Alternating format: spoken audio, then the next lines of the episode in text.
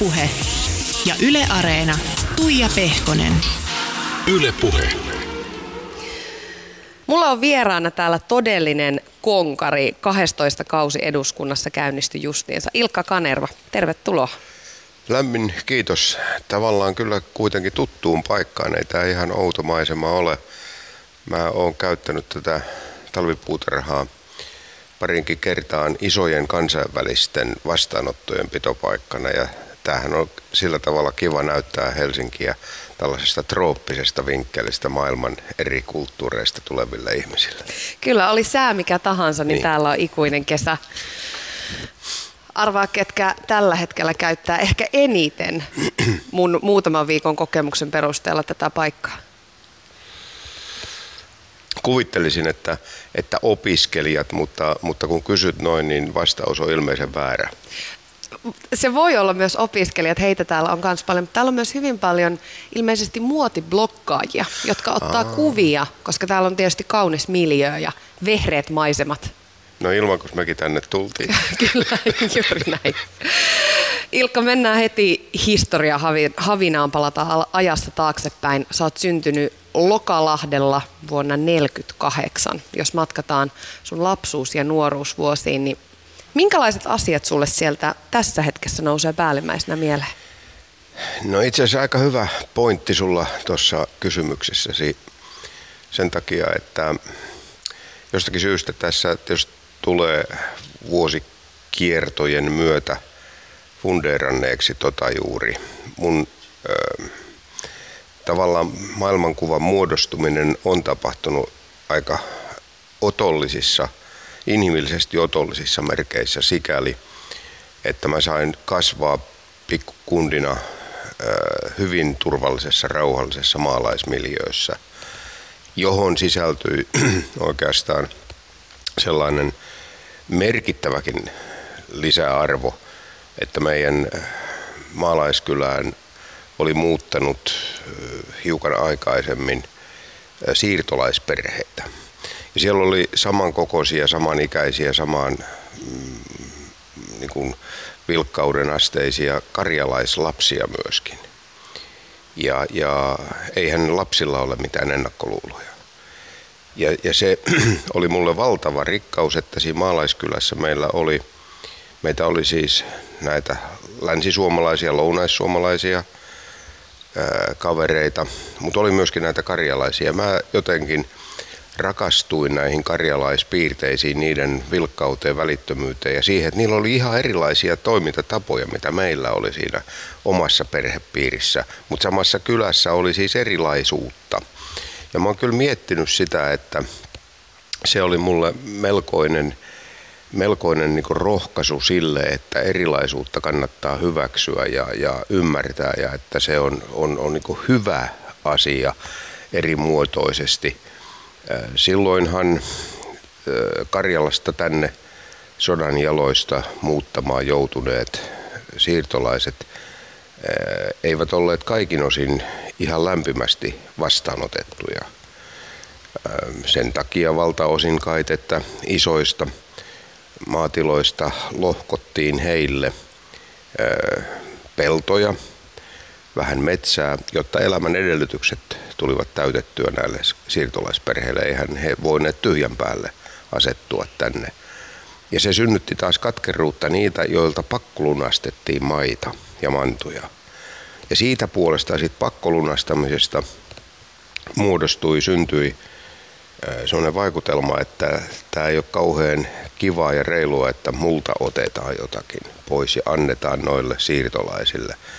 Ja niinpä mä huomasin, että vanhempi väki rupesi kutsumaan jossakin vaiheessa, tai oli alkanut kutsua jossakin vaiheessa näitä suomalaisia, karjalaistaustaisia ihmisiä pikkuryssiksi. Ja mä huomasin, että sen sävy oli erittäin piikikäs. Ja, ja tässä mielessä mulle oli muodostunut sitten jo oma käsitys, että mitä nämä ovat. Ja mua koski se. Mua, mua loukkasi se, että, että mun kaverin perheitä kutsuttiin tämän kaltaisella nimikkeellä.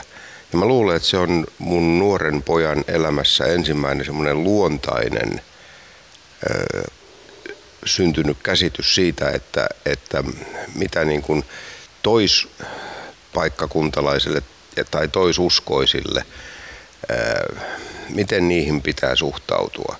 Että sä et saa lähteä tuomitsemaan niitä ja, ja ne kokevat varmaan sydämessään sen tosi raskaaksi, jos se kohdistuu joihinkin ihmisiin, perheisiin tai joihinkin heimoihin, mistä silloin oli kysymys.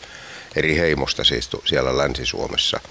Ja se, se on niinku eräs semmoisia nuoren pojan ensimmäisiä yhteiskunnallisia. En mä sitä tiennyt yhteiskunnasta ymmärtänyt mitä, mutta mä ymmärsin, että se on oikeudenloukkaus. Se ei ole oikein, se ei ole reilua, se ei ole kiva ja, ja se ei anna niinku kaikille samaa tapaa edellytystä toimia. Tämä on jännä kuunnella ikään kuin tuota ajan kuvausta ja eh, ehkä ne samat teemat, jotka toistuu nyt, että erilaisuus pelottaa, niin ne on toistunut jo siellä vuosikymmeniä sitten. Siksi sanon tämän, koska tämän saman asian keskellä me elämme Suomessa tällä hetkellä. Ja, ja minusta tässä oli niin kuin jonkinmoinen matkaeväs minullekin, kun, kun, kun omaa maailmankuvaani siellä rakentelin. Ja se on omakohtaisesti syntynyt, oivallettu ja omaksuttu. Ja, ja sitten kun mulla on sellainen toinen onni elämässäni myöskin, että että mä saatoin kasvaa semmoisessa siis turvallisessa maalaisympäristössä, käydä siellä äh, ensimmäiset kouluvuoteni ja siitä sitten oppikouluun, joka oli sitten jo selvästi isompi paikkakunta. Ja kun keskikoulu oli käyty, niin siitä sitten puolestaan mä pääsin kolmannelle portaalle, eli maailman metropoleihin opiskelemaan, eli lukioon, uuteen kaupunkiin. Ajattelepas. Kuinka urbaani tarina uuteen kaupunkiin saakka päästiin. Kun omalla luki. Tavallaan urbaani. Niin ei, no kato, mä, mä suhteellistan juuri tässä tätä samaa juttua. Ja kun sieltä sain sitten lakin päähäni, niin siitä puolestaan Turkuun. Mä en ole syntyperäinen turkulainen, vaikka olen turkulaisuudestani iloinen, niin kuin puolet elämästäni on elänyt täällä stadissa ja, ja rakastan tätä paikkaa. Turulla ja Helsingin mitään riitaa tai kismaa tietenkään ole järkevästi ottaen. Sitten pääsin tänne Helsinkiin, työn syrjään kiinni ja, ja eikä se matka loppunut tänne, vaan tästä on sitten kyllä ollut vähän aitoihin metropoleihinkin, mutta myöskin Mongolian aroille joskus aina matka. Eli se on niin kuin noussut aika niin kuin luontevalla tavalla tämä mun elämäni ympär, ympyrä, että missä toimit, mitä teet, kuinka kuinka niin kuin vastuita kannat ja, ja mitä sun eteesi tulee. Ja se on ollut kyllä erittäin järkevä, turvallinen tie, tosin sattuman kauppaan, mutta näin on päässyt käymään. Miten se pikkupaikkakuntalaisuus näkyy sussa edelleen ja siellä maailman metropoleissa? Se, se kirkonkylähän on tänä päivänä pystyssä. Se on hirveän idyllinen, kaunis, pienimuotoinen.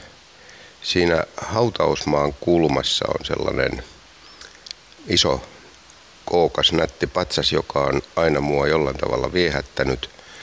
Mä muistan pikkupoikana lukeneeni sen patsaan niin kuin keskeiset tunnusmerkit. Siinä on, siinä on kolme syrjää siinä patsaassa ja, ja siinä lukee, lukee tota oikeuden tuntoa, isänmaan rakkautta ja, ja ihmishyvyyttä tarkoittavat tekstit. Ja Ja, ja se tavallaan monta kertaa palautuu mieliin aika monessakin paikassa, vaikka sitten siellä Mongoliassa tai New Yorkin korkeissa kerroksissa Y K-tehtävissä.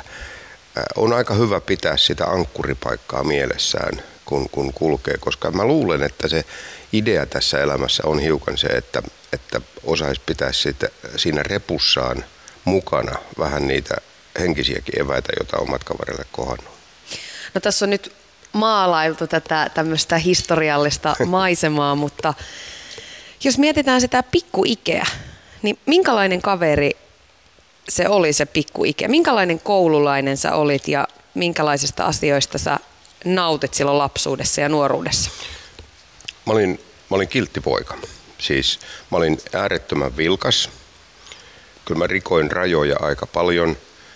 Ja, ja kyseenalaistin mulle annettuja määräyksiä, käskyjä tai komentoja, mitä nyt sitten kulloinkin oli. Mutta kyllä mä olin silti kiltti. Siis kyllä mä olin lojaali kuitenkin vanhemmilleni ja opettajille ja kavereille tietysti. Mutta se nyt ei ole kummallisempaa, mutta ehkä se on monien aikalaiskavereiden mielissä ollut keskeinen havainto, että aina mä olin niin kuin järjestämässä urheilukilpailuja. Talvisin hiihtokisat ja, ja kesäisin yleisurheilukilpailut. Ja kun meillä ei ollut joukkueita mahdollista saada siinä maalaiskylässä, ei ollut riittävästi kavereita lukumäärältään. Ja vaikka flikaat otettiin mukaan, niin ei siltikään saatu joukkueita syntymään. Niin, niin tota, kyllä mä olin se, joka operoi ne, ne, ne tuota, mitä yhdessä sitten tehtiinkin. Siihen sisältyy muun muassa sellainen hassu homma, että esimerkiksi näissä kaikissa kilpailuissa, joita mä järjestin suurin piirtein kerran viikossa, niin, niin mä hankin niihin palkinnot. Tiedätkö, miten se tapahtuu? No. No meillä tuli kotiin uusi aura. Naapuritaloon tuli semmoinen Maakansa-niminen, siis Kepun aikoinen ollut, ollut äänenkannattaja. Ja yhteen paikkaan tuli Helsingin Sanomat ja, ja niin edelleen.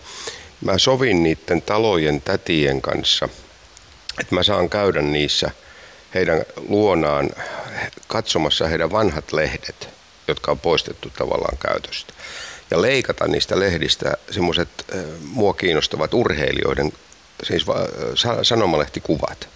Mä leikkasin ne, mä kiersin nämä kaikki paikat. Eri lehdissä oli silloin erilaiset kuvat näistä urheilijoista. Silloin ei ollut yhteisiä kuvapalvelutoimistoja, joiden kuvat on kaikki samoja.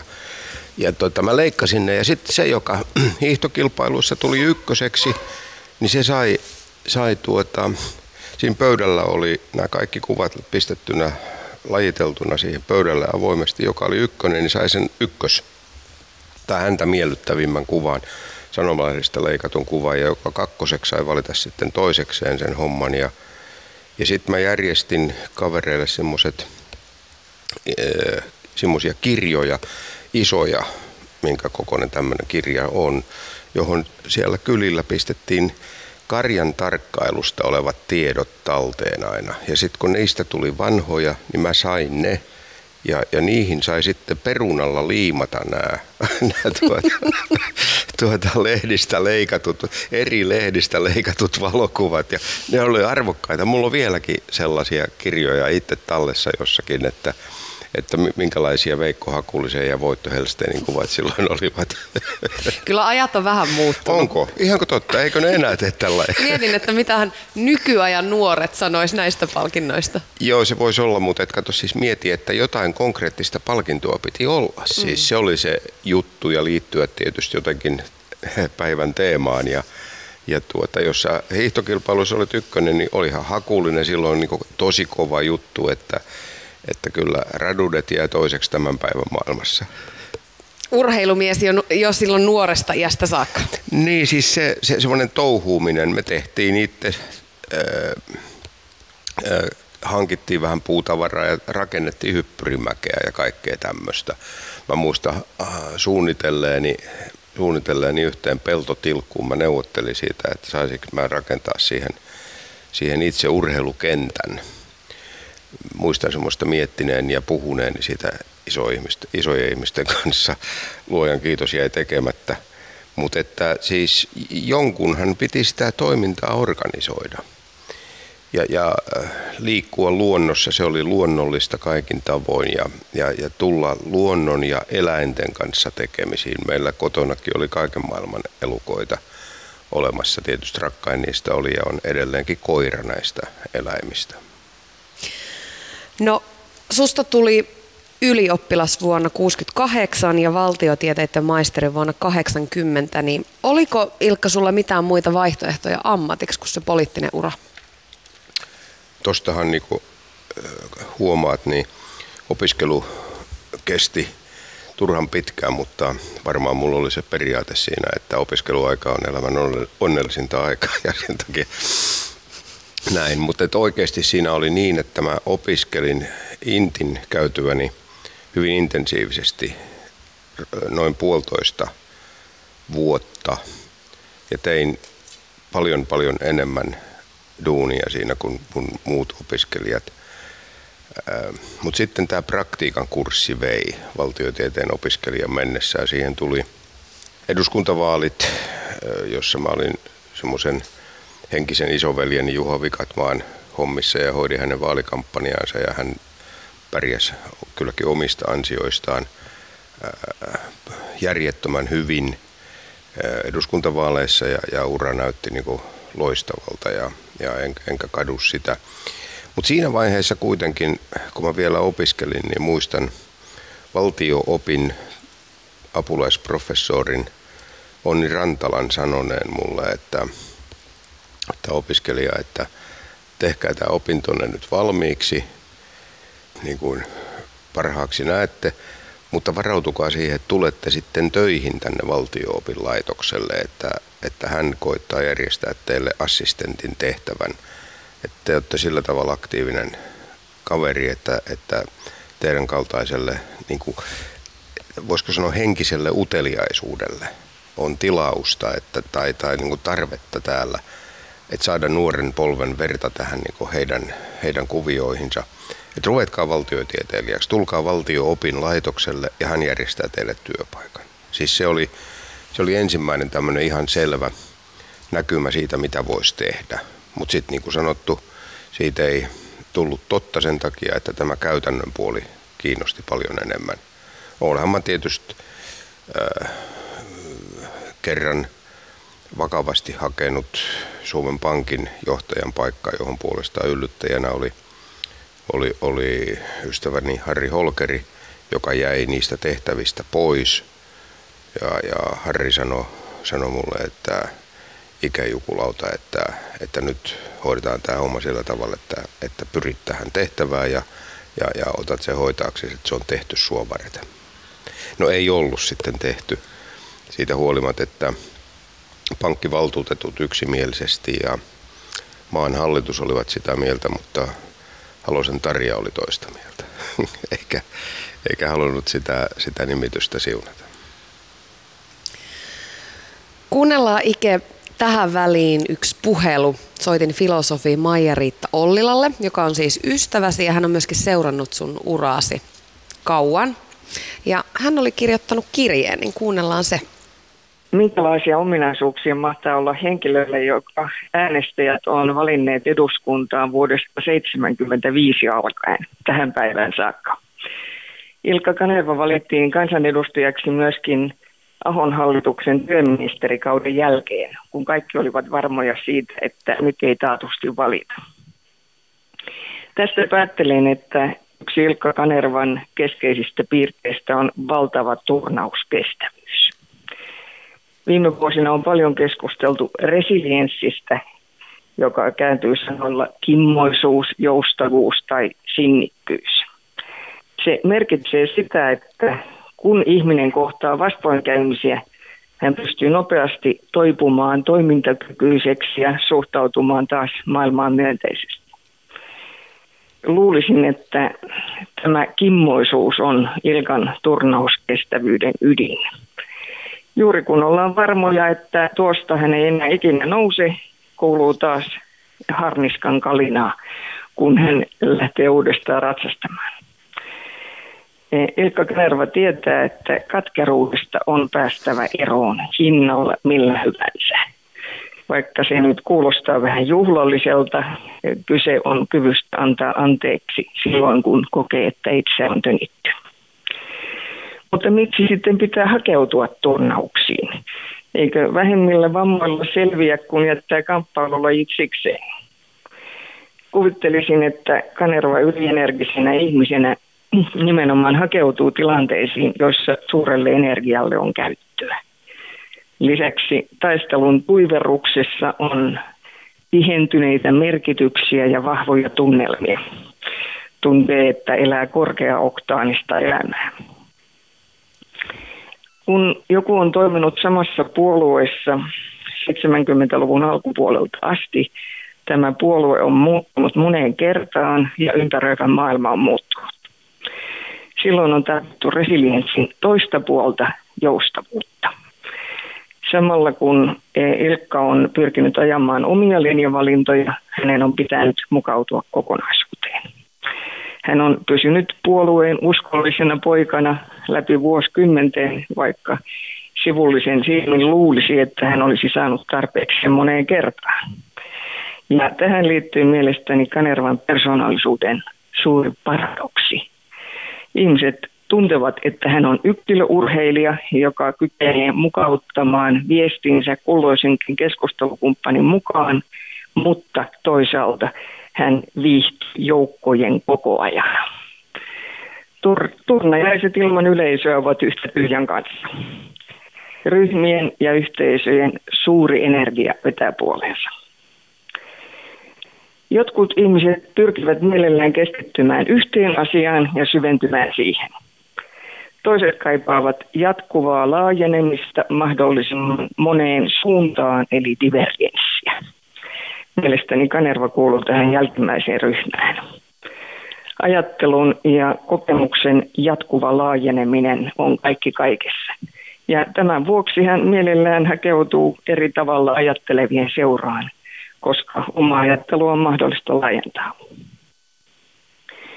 Kanerva on usein kritisoitu tekemisen tavasta ja tyylistä, sekä politiikassa että henkilökohtaisessa elämässä. Mutta jospa onkin niin, että Kanervan lapsuusaikaisessa Varsinais-Suomessa ihanteen oli hyvä työihminen. Ahkeruus ja aikaansaaminen olivat tärkeitä, ei niinkään tekemisen vaikutelma. Jos nyt valitsisimme politiikan metaforaksi mäkihypyn, luulen, että Ilkan mielestä hypyn pituus on tärkeämpi asia kuin tyylipisteet. Sitä paitsi on hyvin vaikea arvioida alastulon tyylipisteitä, koska ei ole aavistustakaan, milloin hän aikoo laskeutua. Veikkaisin, että yhdeksänkymmentävuotispäivillään hän ilmoittaa, että aikoo jättää yhden kauden väliin, koska ottaa opintovapaata. On aika lopultakin kirjoittaa väitöskirja Suomen ulkopolitiikan suurista linjoista Paasikivestä nykypäivään. Siitä vasta turnajaiset tuleekin. Yle Puhe. Siinä kuultiin Ilkka Kanerva tosiaan sun ystävää, filosofi Maija-Riitta Ollilaa. Aika moneen otteeseen siinä vähän hörähtelit Maija-Riitan sanoille. No, kyllä täytyy sanoa, että, että kyllähän niin kuin mä tunsin, tunsin tai tunnistin itseni käsittämättömän hyvin tuosta, mitä hän sanoi.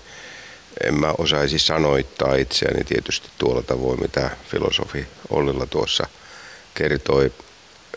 Ehkä hän paitsi tuntee minut ihmisenä, niin osaa myöskin suhteuttaa se elämän piirin. Me ollaan nyt ei ihan naapurikylän tyttöjä ja poikia, mutta et samasta kentrestä kuitenkin aika lailla lähtöisin. Ja hän osaa suhteuttaa sitä kovin hyvin.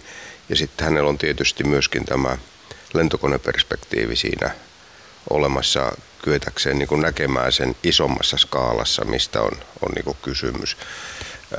Mä en tiedä, hymähdin paremminkin ehkä kuin hörähdin, että, että, että se tuntui tosi mieluisalta tekstiltä ja, ja jos, jos se siltä tuntuu, niin sen saa kai, kai niin kuin jotenkin elekielelläkin osoittaa. Siinä muun muassa pohdittiin sitä, että minkä takia niihin turnauksiin pitää hakeutua. Hmm.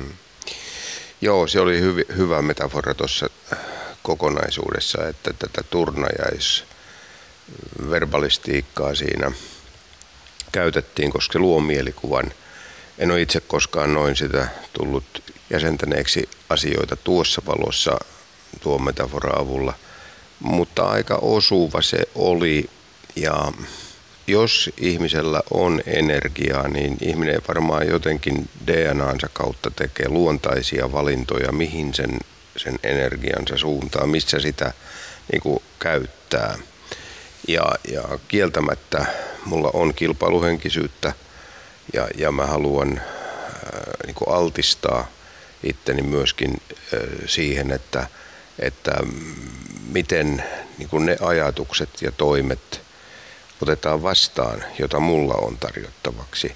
Mä näen siinä mitään, mitään pahaa, samoin kuin Maija-Riitan tuossa tekstissä ollut näkemys siitä, että, että miten, miten niin kuin ihminen kehittyy. Mulla oli tuossa eduskuntavaalien jälkeen yksi tilanne, jossa uudet kokoomuslaiset kansanedustajat pyysivät mua puhumaan heille eh, niin kuin politiikan olennaisista ominaisuuksista. Mä muistan puhuneeni heille vähän siihen sävyyn yhtenä seikkana, että tulkaa ihmeessä ulos sieltä hemmetin kokoomuksen kuplasta, siitä omahyväisyyden ja itserakkauden kuplasta, joka kaikilla puolueilla on ympärillä. Ei se ole mikään kokoomusvika, mutta että, että siellä te ette niin kuin opi näkemään sitä, että mitä muutakin pitäisi ottaa huomioon kuin se niin kuin omaa tuotantoa oleva ajatus.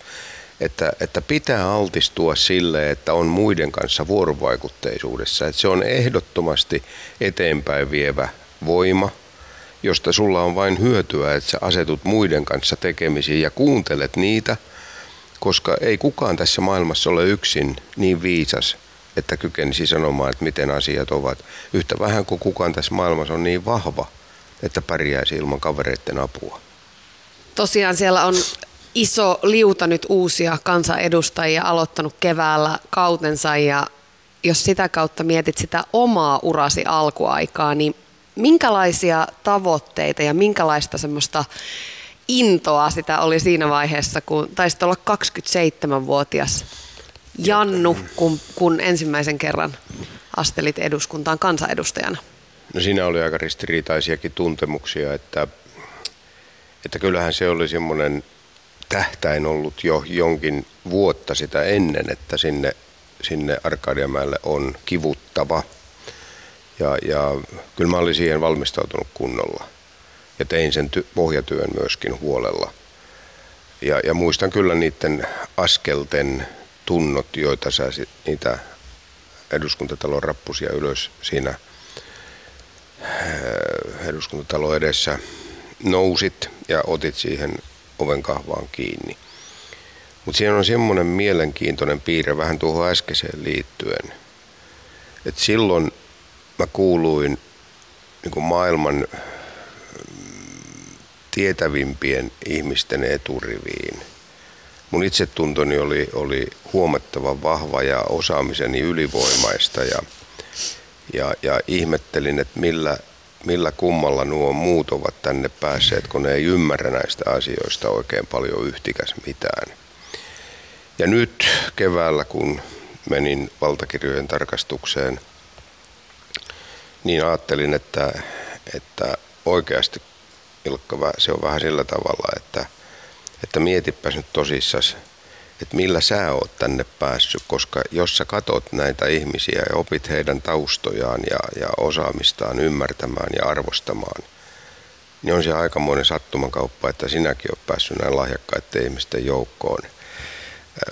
Siis vähän tietysti totta kai tässä nyt kärjistää sanottuna, mutta että se maailmankuva mulla on muuttunut, ja se on muuttunut sen takia, että mä olen avoin. Mä olen, mä olen sit maksanut helkkarin ison laskunkin, että mä olen liian avoin ihminen. Mutta kyllä siihen avoime, avoimuuteen nyt on kyllä kuulunut se, että sun pitää oppia oikeasti ymmärtämään muita ihmisiä ja, ja kuuntelemaan ja arvostamaan aidosti myöskin muita ihmisiä. Että se kaikki maailman viisaus ei ole sun omassa päässäsi, että sulla pitää olla, olla yhteistyökykyä. Se on helkkarin tärkeä yhteiskunnallisissa asioissa, jos sä aiot rakentaa jotakin. Se on sitten eri asia, että jos sä oot, oot möllötät omassa nurkassasi erinomaisuudessasi. Mutta yhteistyö edellyttää avoimuutta ehdottomasti ja toisten aitoa ymmärtämistä, sisäistämistä, mitä tuo oikeasti tarkoittaa, ja niiden sijaan astumista. Ei yksikään poliittinen toimija maailmassa, sen mä oon oppinut erityisesti näissä kansainvälisissä tehtävissä, vaikka niiden ajatukset tuntuu kuinka pölkiltä, niin aina kannattaa miettiä, että jokainen pyrkii toimimaan omalta kannaltaan rationaalisesti. Ja, ja näin ollen, kun sä opit ymmärtämään, että mikä se heidän rationaliteettinsa on, niin sä pääset paljon paremmin yhteistuloksiin kuin niin, että sä pidät jotakin vaan tyhminä tai heikkoina tai vääräuskoisina. Että kannattaa asettua toisen tilalle sijaan ja ymmärtää siitä vinkkelistä se hänen edessään oleva maailmankuva. Miksi hän toimii niin? Miksi Venäjä toimii Ukraina, suhteessa Ukrainaan niin kuin se toimii? Mä olen saanut siitä paljon silmille, kun mä olen yrittänyt kertoa ihmisille, että pitää ymmärtää Venäjää tässä suhteessa. sitten, että oi jumaliuta, että on toi ikä ihan käsittämätön, että se puhuu tollaisia, että Venäjää pitää ymmärtää. No se tarkoittaa ei suinkaan hyväksyä, vaan ymmärtää se, että miksi Venäjä toimii Ukrainassa niin kuin se toimii. Se ei tarkoita vähimmässäkään määrin sitä, että aplodeeraisi sille tai, tai nyökyttelisi sille, mutta tietää miksi se toimii, niin silloin sä pystyt myöskin Venäjän käyttäytymiseen esittämään heille sellaisia näkökantoja, joita ehkä he eivät ole tulleet riittävästi ottaneeksi huomioon, siis maailman yhteisön nimissä.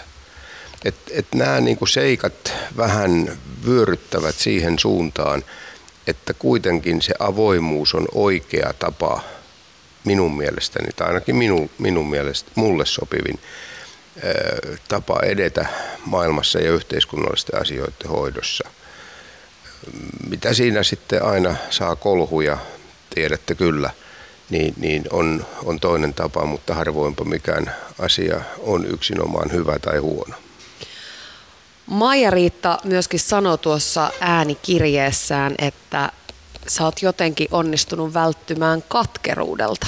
No joo, se on, se on, se on totta ja se on, se on, se on pirun huono polttoaine mihinkään moottoriin sekoitettavaksi. Hän puhui jostain korkeaoktaanisuudestakin siinä ja todella mukavasti. Ja, mutta se, se, se katkeruus on kyllä, kyllä mulla on siitä, mä olen siitä niin kuin, mä puhun paljon sarkasmilla ja itsesarkasmilla ja, ja, ja, ja niin edelleen. Mun tilille on kerrottu tässä vastikään tuolla sosiaalisessa mediassa semmoinen, joka on totta. Mun tilille pantuna sanonta, että politiikassa pitäisi aina sen verran muistaa säilyttää maltti, ettei koskaan unohda kostaa. mutta, mutta paradoksien kanssa puhuminen on Suomessa poikkeuksellisen vaarallista. Sitä harvoin niin osataan ymmärtää paradoksiksi ja, ja sarkasmiksi. Itse sarkasmi on, on erittäin vaikea laji, sen olen huomannut myöskin.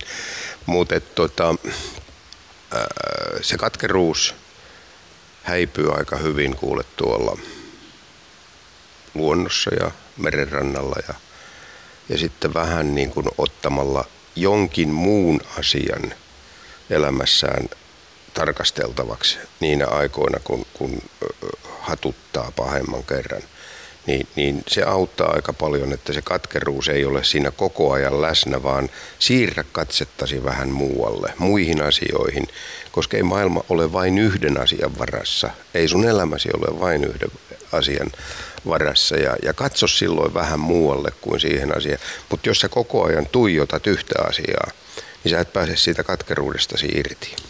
Ja se myrkyttää, se on killeri. Pari vuotta takaperin juhlittiin sun uraa, kun susta tuli eduskunnassa pisimpään istunut kansanedustaja ja silloin kuvailit, että matka on ollut pitkä, mutta kulkemisen väärti. Niin minkälaiset hetket tekee tuosta työstä palkitsevaa? No tietysti totta kai nämä aikatarkkailuasemat, eli vaalit, ne on tietysti yksi semmoinen asia, johon niin kuin kaikki kilpailijat tähtää ja jossa sun oma tuloskuntosi myöskin mitataan. Ja, ja jos se näyttää siltä, että, että eteenpäin mennään, niin hyvä näin. Se on, on ilman muuta se on palkitseva. Se vaali on palkitseva myöskin ehdokkaalle. Tiedän, että sitä vähätellään, mutta, mutta jotkut vähättelee. Mutta että mulle se on semmoinen positiivinen haaste elämässä aina ollut mennä vaaleihin. Mä, olen, mä olin laskevinani jonkun pyynnöstä tuossa, että mä olen kaksikymmentäseitsemän vaalit käynyt, kun lasketaan mukaan eduskuntavaalien lisäksi kunnallisvaalit ja tasavallan presidentin valitsijamiesvaalit. Sellaisiakin oli. Sä oot niin nuori nainen, että sä et muista semmoisia. Mutta, kahdeksankymmentäviisi syntynyt. Niin. Niin tota, kyllä ne on. Mutta sitten tietysti se, että, että syntyy niinku myöskin ö, kollegoiden kesken luottamusta sinuun. Se on erittäin merkittävä niinku, asia mulle, että et, jota ei koskaan niinku, sillä tavalla konkreettisesti niinku, vaalit, niin sitä luottamusta ei mitata, mutta semmoinen arvostus kuitenkin tulee niin kuin aika selvästi nähtäville aina aika ajoin. Ja se on aika hyvä niin kuin merkkipaalu sille myöskin, että ollaanko oikealla tiellä tavalla tehdä ja toteuttaa työtä ja yhteistyötä ja arvostaa muita myöskin. Että sä näissä hommissa ikinä, näillä kinkereillä ikinä saa mitään yksin aikaiseksi. Kyllä se kaikki perustuu siihen, että sä osaat pistää tarjottimelle sellaisia asioita, jotka muut ovat siltä tarjottimelta halukkaita ottamaan. Ja, ja se ei ole sitä, että mulle kaikki tai mulle nyt välittömästi tunnin juna Turkuun ja niin poispäin. Kyllä sun täytyy saada muut mukaan siihen. Ja silloin se tarkoittaa sitä, että kannattaa keskittyä ihmisiin, kannattaa puhua niiden kanssa tavalla, jossa hekin itse saavat sitä yhteistyöstä jotakin. Kyllä tämä, että sä, sä kykenet saamaan toisilta luottamusta ja kunnioitusta, niin, niin on myöskin hyvin palkitsevaa. Se on erittäin tärkeä ravinne politiikan ikään kuin itsetunnon toteutuksen kannalta. Kyllä, kyllä ne ovat semmoisia seikkoja. Tietysti sitten, jos tulee, kun mulle painopiste on paljon ulkoturvallisuus- ja puolustuspolitiikassa, jos tulee raskaan sarjan asioissa sellaista ikään kuin, että tuuli tarttuu purjeeseen tunnetta, niin, niin se kantaa kyllä aika mukavasti myöskin noin ihmisenä sua, jos, jos on myös siis kansainvälisellä tasolla tämän tyyppistä ö, niin kuin tarinaa kerrottavaksi. Mutta ei ne sen kummosempia aika arkisia asioita, joista mosaikkipaloista kuitenkin ihmisen valoisuus tai myönteisyys, elämänmyönteisyys tai sympaattisuus on syntyäkseen. Mä aina joskus mietin poliitikkojen hommaa, että onhan se, se on myös aika lailla hullun hommaa. Että miten, miten siinä ylipäätään voi onnistua? Että töitä on loputtomasti, ne voi aina tehdä paremmin, aina on kriitikoita ja, ja kova ääneen murisijoita. Media edessä pitäisi olla puhtoinen pulmunen, mitä kukaan meistä ei kuitenkaan ole, niin, niin sä vaan jaksat kuitenkin painaa ja mennä eteenpäin ja tehdä tuota duunia. Mitä se sulle antaa? Mitä tuo työ sulle merkitsee? Koska sen täytyy olla muutakin kuin ainoastaan vaan työ. Niin just, just näin, että, että eihän, eh, kyllä, kyllä tässä on semmoista jonkinlaista paatosta tai intohimoa tai paloa elää sitä elämää. Siinä on ihan jostain muusta kuin kahdeksasta neljään mentaliteetista kysymys. Tai, tai katsoa etuja, mitä etuja tästä koituu.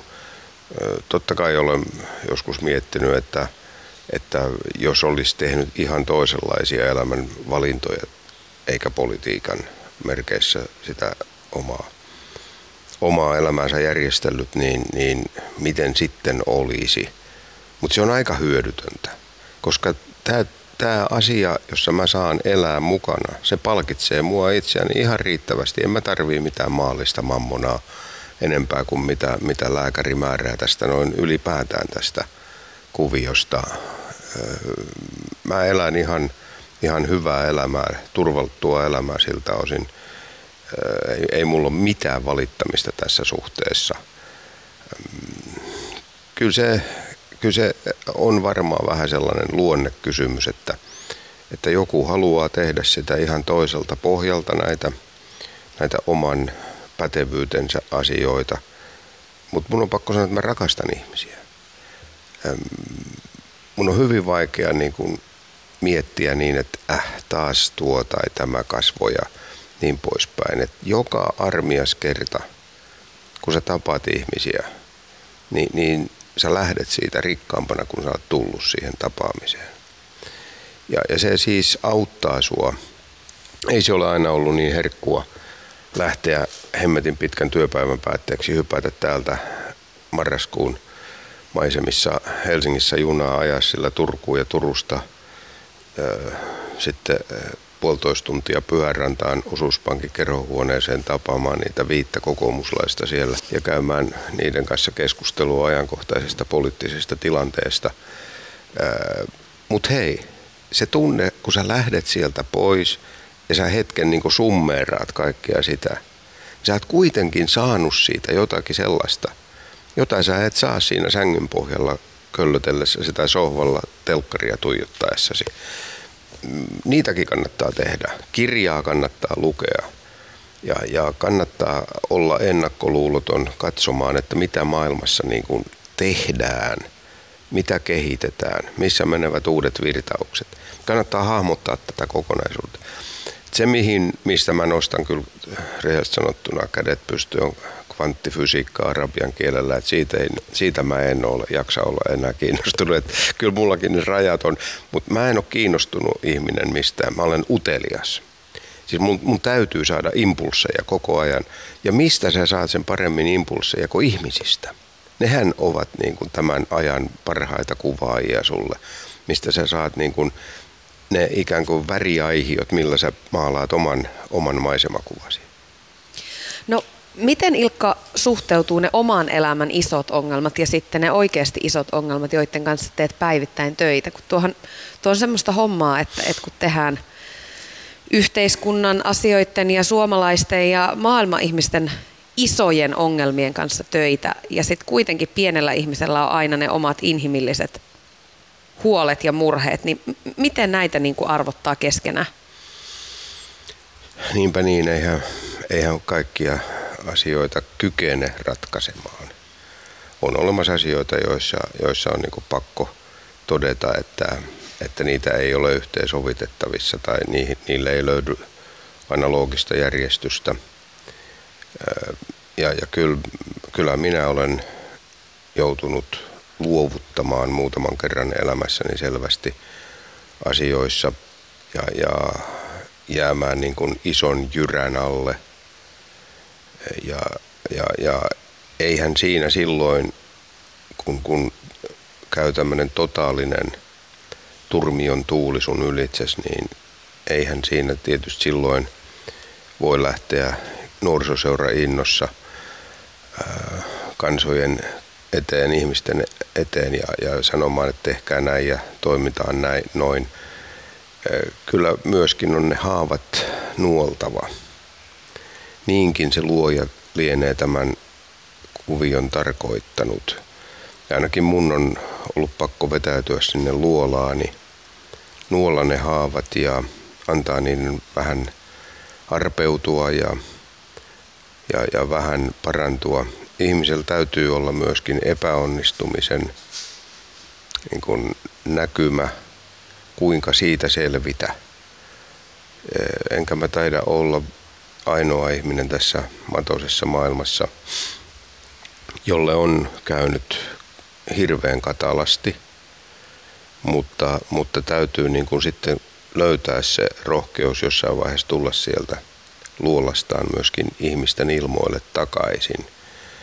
Kyllä mä muistan tietysti mulle ammatillisesti kaikkein hankalin paikka tietysti oli tämä ulkoministerin tehtävän jättäminen tilanteessa, jossa ammatillisesti työnteon kannalta asiat näyttivät olevan enemmän kuin hyvin. Ei ollut mitään muuta kuin hy- hyviä näkymiä siinä tilanteessa ja jouduin mulle varmasti rakkaimman työn, mitä mulla on koskaan ollut, niin jättämään silleen. Se on sitten eri asia, että mitkä olivat syyt. Mutta äh, kyllä silloinkin sitten siihen luontoon, sinne omaan koloon vetäytyminen, kun se oli tapahtunut ja, ja sieltä sitten jonkin päivän myötä ulos tulin, niin olihan ne äärettömän mieliinpainuvia ne ennen muuta kollegoiden viestit mulle, jotka eivät noudattaneet mitään puoluerajoja. Taas osoitus siitä, että maailma ei ole yksiniittinen ja, ja, ja vain yksi näkökulma olisi tärkeä. Muiden puolueidenkin ihmisten niin kuin, ö, henkilökohtaiset luottamukselliset viestit siitä, että nyt tulet takaisin tänne, että sä olet sellainen, sellainen ihminen, me kaikki toivotaan, että sä palaat näyttämälle. Kyllä ne on semmoisia rohkaisevia asio- asioita, joita Mä luulen, että vähän kaikki ihmiset kuitenkin tarvitsee silloin, kun, kun on kaikkein hankalinta. Monihan olisi sen taakan alle ja sen, sen julkisen paineen alle ehkä murtunut ja, ja ehkä, ehkä vaihtanutkin ihan täysin johonkin toiselle tontille. Oliko se nimenomaan nämä kommentit ja tuki läheisiltä ja, ja ympärillä olevilta, joka sitten sai jatkamaan eteenpäin? Joo, kyllähän silloin tietysti monenlaista kulki mielessä. Kyllä, kyllä se ajatus kulki myöskin siellä pimeällä puolella. En olisi rehellinen, jos en sitä myöntäisi. Otti se sen verran koville. Ja, ja kyllä läheisten ja, ja tuttujen kollegoiden, ja to, läheisten tuttujen sekä kollegoiden tuet, tuki oli sellaista, joka, ja kannustus, semmoinen tuulensuojan järjestäminen ja Ja, ja niin kuin aito, selvä viesti siitä, että nyt vaan mitä nopeammin tulet takaisin, niin sen parempi kaikille, myöskin sulle itsellesi. Että jos niin kuin liian pitkäksi aikaa jää sinne niin kuin henkiseen luolaansa, mistä äsken puhuin, niin, niin se rima vaan nousee. Et ei kannata niin kuin liian pitkäksi aikaa jäädä sitä sitten näissä murheissaan, paineissaan piehtaroimaan, vaan on niinku parempi sitten vähän varovaisin askelin, ehkäpä aluksi ainakin, niin, niin ei, ei, ei kauhean polleena poikana varmasti, niin, niin tulla ihmisten kanssa tekemisiin. Ihmisten maailmaa tämä on synteineen, hyveineen, epäonnistumisineen ja niin edelleen. Ja, ja kyllä maailma kantaa, hei. Kyllä siinäkin sanonnassa on jotain vii, elämän viisautta, syvempääkin elämän viisautta. Ja, ja jos sä itse niin kun heität, heität pyyhkeen kehään, niin, niin silloin jälki kyllä on aika huonoa. Eikä kukaan voi niin kun toivoa sellaista läheisilleen eikä kanssaihmisilleen ylipäätään. Liikutut edelleen aika paljon, kun puhut näistä ajoista, niin, niin onko niin, että tämä on sellainen asia, mikä kuitenkin seuraa aina mukana? No, ei se varjosta mun ajatuksiani, tunteitani ehkä joskus aina.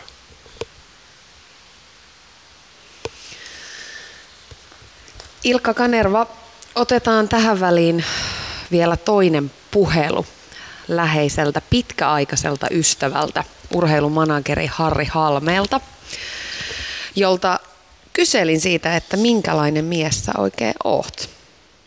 Kyllähän Ike on niinku aikamoinen persona, että et tota, jos ajattelee vaikka sitä lähtökohtaisesti, että mies on Lokalahdelta pikkukylästä kotoisin ja hänellä on niinku universumin kokoiset sosiaaliset skillsit, niin kyllä se on niinku semmoinen ensimmäinen asia, mikä tulee hänestä mieleen, että et missä ihmeessä pellon kulmassa hän on ne siellä saattanut opetella ne hänen sosiaaliset skillsinsä ja siitä tavallaan tulee se ehkä hänen kaikkea luonnetta eniten määrittävä asia on se, että hän on hirveän ihmisläheinen ja kiinnostunut aidosti ihmisistä. Ja, ja siinä on tietysti poliitikohommassa niin aika avainelementti, että hän oikeasti kiinnostaa ihmiset ja, ja sitten hänellä on, hänellä on jokaiselle aikaa. Ja, ja sitten se, mitä usein ihmetellään ja päivitellään, niin on se, että jos hän on kolmekymmentä vuotta sitten tavannut jonkun ihmisen, niin hän muistaa kolmenkymmenen vuoden jälkeen, että mikä se ihmisen koiran nimi oli. Mä itse arvostan hänessä semmoisia piirteitä, että hän on ainakin mulle opettanut vastustajienkin sietämistä. Ja, siis hänhän on toisin kuin luullaan niin aika jämäkkä yritysjohtaja myös, erittäin vaativa, inhimillinen, mutta että noin niin kuin, jos raapii pintaan, niin tommosia ajatuksia mulla hänestä tulee ihmisenä. Löytyykö Ilkka Kanervasta sun mielestä herkkyyttä tai pehmeyttä laisin? Me tietysti nähdään aina, aina se poliitikon tiukempi ulkokuori. Löytyy kovasti paljon enemmän kuin normaali suomalaisesta ja se on, se on tota, niin hänen kaikkia toimintaansa aika paljon määrittävä elementti. Se tietty kiltteys ja pehmeys ja luottamus toiseen ihmiseen, joka ilmenee hänellä semmoisena jatkuvana haluna kehittää itseään ja kehittää kaikkia asioita, mitä on tekemässä. ja uskoin siihen, että aina on niin kuin jollain parempaakin tietoa ja osaamista. Et, et, et se on varmaan, niin kuin, mä veikkaan, että hänen suurimmat voittonsa ja harmittavimmat mieltä pahoittaneet tapahtumat, niin ne on kaikki seurausta siitä hänen kiltteydestään luonteessa. Ike on tunnetusti urheilumiehiä, mutta minkälainen kannattaja hän oikein on? Ike oli pari kolmekymmentä vuotta Suomen urheilun ihan kärkikavereita tota, niin, ja urheilijat, jotka on niin kuin varmaan se vaativin porukka, niin urheilijat muihin sitten työelämiin siirryttyä niin urheiluurien jälkeen, niin ne aina jaksaa muistaa Ikeä semmoisena urheilujohtajana, joka oli oikeasti kiinnostunut niistä urheilijoista. Hän istuu aamun ensimmäisen karsinnan ensimmäisestä lämmittelyhypystä illan viimeisimpään tuloksen kannalta merkityksettömään tuota suoritukseen niin katsomossa, että siis hän on oikeasti, niin tota, en tiedä loukkaantuko politiikkapuoli, mutta kyllähän varmaan ensin määrittyy niin kuin urheiluihmisenä, että et ei, ei hän ole töissä ollut koskaan urheilussa, eikä se ole hänelle harrastus, vaan kyllä se ainakin mun silmissä näyttää siltä, että se on hänen niin kuin, ehdottomasti hän määrittää itseään urheiluihmisenä. Näkyykö siellä, siellä urheilukatsomassa niitä suuria tunteita Iken kanssa?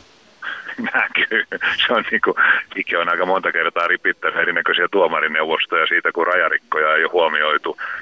Et, ja sitten kun hän on, tässä hänen persoonassa on nimenomaan siihen ihmis, ihmisyyteen liittyy olennaisesti se tietysti puolen pitäminen, että aasinsilta yhteen erittäin tärkeä pointti on se reilun pelin kunnioittaminen ja vaatiminen itseltä ja kaikilta muilta. Tota, niin, ja urheilussahan se on niin kuin ihan perusedellytys, että pitää olla reilu jo, että kyllä Ike ei siedä sitä, että joku kokee vääryyttä ja yleensä olin Suomen-Ruotsin maaotteluissa, ne oltiin välillä rajapinnassa, että, että oliko tämä nyt ihan väärin meille, mutta jos se oli puhuttavista niin, että se oli oikein meille, niin Ike, Ike oli tunnettu urheilijoiden keskuudessa siitäkin, että hän kyllä piti itsestään hölmönkin tehden, niin piti tota, niin, puolia ja näytti tunteensa. Yle Puhe. Siinä kuultiin Ilkka Kanerva, siis sun, sun pitkäaikaista ystävää urheilumanageri Harri Halmetta, joka puhun nyt tietenkin sitten siitä, että miten henkeä ja vereä urheilumiehiä oot. Oot ollut paljon mukana urheiluliittojen toiminnassa. Olit pitkä, pitkän tovin Suomen olympiakomiteassa, myöskin varapuheenjohtajana. Mitä urheilumaailma sulle antaa? Se on verrokki. Se on, se on verrokkimaailma äh, mun, mun tälle arkitoimien maailmalle. On, on hyvin kiintoisaa niin kuin nähdä kaksi eri maailmaa, nähdä niiden niin kuin, äh, tavallaan inhimilliset samankaltaisuudet, mit, mitkä niissä toistuvat. Tietyn kaltaisten laki, lain tai toistuvien niin kuin toimintojen, lai, siis lainalaisuuksien niin kuin logiikka. Ja, ja se, jos sä oivallat vähäkään niin niissä samoja asioita, niin sä voit aika paljon silloin oman maailmankuvasi rakentaa sen varaan, että miten tämä systeemi ylipäätään toimii. Mä en valitettavasti pääs, päässyt koskaan niin kuin sille tielle, mä olisin tutkija, mutta, mutta siis se antaa tiettyä ravinnetta tämmöiselle niin kuin tutkijan tyyppiselle filosofoinnille, että mikä politiikassa ja mikä urheilussa on, on niin kuin sellaista, jotka niin kuin antavat perustaa sanoa, että miten, miten asiat ovat ylipäätään meidän ihmisten matoisessa maailmassa. Ainakin molemmissa varmaan ne onnen tunteet ja, ja sitten taas ne ihan Kam- kamalat, heikot, epäonnistumisen Joo. hetket, ne on aika lähekkäin. Joo, se on totta, se on totta siis paljon, paljon siis inhimillisiä totuusvertailuja sieltä löytyy samankaltaisuuksina, aivan ehdottomasti, mutta sitten löytyy vähän muutakin, muutakin niin kuin siitä, että mitä, siis kyllähän politiikka on ikuista kilpailua. Kilpailua niin kuin oikeassa olemisesta ja kilpailua voimasta, kilpailua vallasta ja, ja sitä, että kenellä on niin kuin henkinen dominanssi asioissa. Ja niinhän se on urheilussa. Ihan samat asiat toistuvat siellä kuin mitä politiikassa. Ja näin ollen ehkäpä se on niin, että mä olen sillä tavalla, sillä tavalla totalitaristi, että, että tämä niin sanottu työni eli politiikka äh, veisi liian yksitotiseksi tämän maailman, ellei sulla olisi myöskin sitä toista ovea aina kävellä sisällä siihen urheilumaailmaan. Et se, se antaa mulle kuitenkin niin paljon. Totta kai meillä kaikilla on sitten myöskin yksityinen maailmamme ja, ja sitä kaikki varjelkaamme ja sen yksityisyyttä varjelkaamme. Ymmärrämme jokainen, että, että, että kaikki tarvitsevat sen turvasatamansa myöskin. Se, se, täytyy, se on niin kuin perusihmisoikeuksia. Mutta sitten kun sä olet sieltä niin kuin tavallaan sulkenut sen kotioven päivittäin taaksesi ja, ja astut niin kuin ihmisten ilmoille, niin kyllä, kyllä nämä ravit, kyllä urheilusta mulla on ollut aika paljon apua ymmärtämään myöskin politiikan eräitä kummallisuuksia. No jos politiikalle vastapainona on urheilu ja, ja sitten niin kuin muutama otteeseen on tullut mainittua, niin se luonto, niin kuin jonkinlaista työnarkomaniaahan tässä nyt tä- tä- täytyy olla myöskin, niin miten ne on löytynyt ne omat jaksamisen rajat? Nehän, nehän siis ei, ei tietysti, ne ei ole paperille piirrettävissä eikä, eikä merkattavissa äh, mihinkään kohtaan. Äh, nehän vaihtelee tietysti. Että et sä, sä et ole aina samassa vireessä ja sä et aina jaksa kantaa reppua samalla tapaa kuin se oli eilen tai huomenna. Että pitää niinku tunnistaa myöskin ihmisenä se, että välillä sataa ja välillä paistaa. Ei sun tarvi olla mikään vakiosuorittaja. Ja, ja kannattaa antaa niin itselleen kuin muillekin oikeus siihen, että miten, miten se nyt menee.